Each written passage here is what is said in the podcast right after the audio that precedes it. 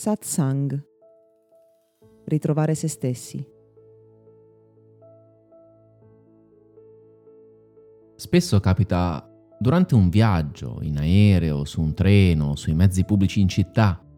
di ascoltare un bambino che urla, si lamenta, piange, insomma si comporta come è naturale che sia. E ogni volta che sono in presenza di quella situazione, come spesso accade, percepisco quel leggero disagio che viene dal disturbo che quel bambino in quel momento porta alla quiete, alla mia normalità. E questo mi fa sempre pensare a quanto siamo distanti da quel bambino che ognuno di noi in fondo è stato e che ancora abbiamo dentro di noi. Un bambino ha il coraggio di relazionarsi alle persone che gli stanno intorno, sfiorandole, toccandole, come se nulla fosse di piangere, ridere, urlare, esprimersi in maniera totalmente naturale. E ogni volta che ho a che fare con un percorso di crescita personale, quando guardo a me stesso o a un'altra persona che sto aiutando e guidando, proprio nel tornare un po' bambina, sottolineo sempre quanto sia importante riconoscere i propri bisogni e quanto spesso mediamo i nostri bisogni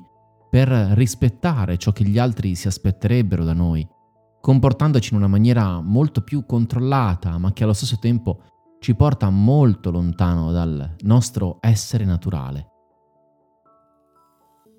Vedere un bambino che piange, che urla, che ride, cioè che esprime i propri bisogni, è qualcosa che un adulto vive come un'anomalia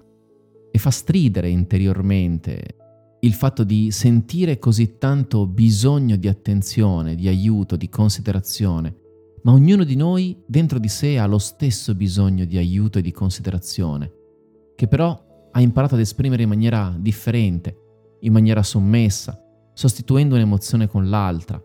a volte ricattando chi gli sta vicino, a volte con meccanismi di subdola manipolazione, a volte creando semplicemente una corazza per nascondere persino a noi stessi di avere effettivamente quei bisogni. Ed è estremamente paradossale il fatto che da adulti viviamo quello stridore di denti, quella sensazione di fastidio quando un bambino si esprime, ma allo stesso tempo ne avremo bisogno così tanto anche noi. In ogni percorso di crescita personale dobbiamo impegnarci davvero a tornare un po' bambini, a togliere di mezzo quelle sovrastrutture che abbiamo costruito per sotterrare i nostri bisogni, per non sentire più il disagio, il dolore, il bisogno, per rispettare gli altri e soprattutto nel tentativo di non disturbare, accettando però di vivere interiormente un malessere che ci logora giorno dopo giorno.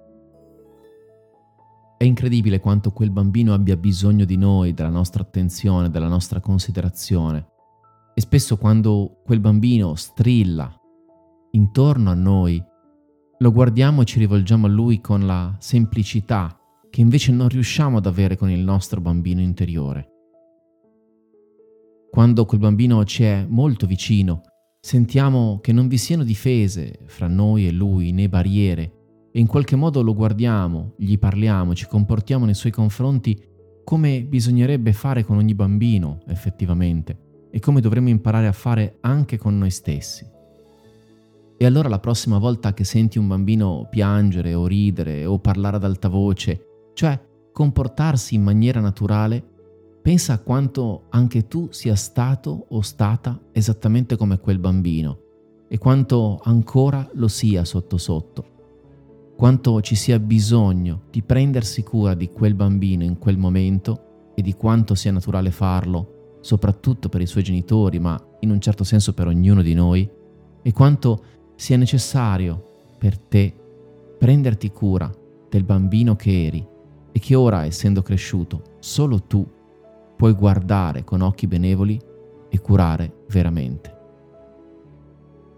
Questo podcast è offerto da Accademia di Meditazione e Sviluppo Personale Gotham www.accademiadimeditazione.it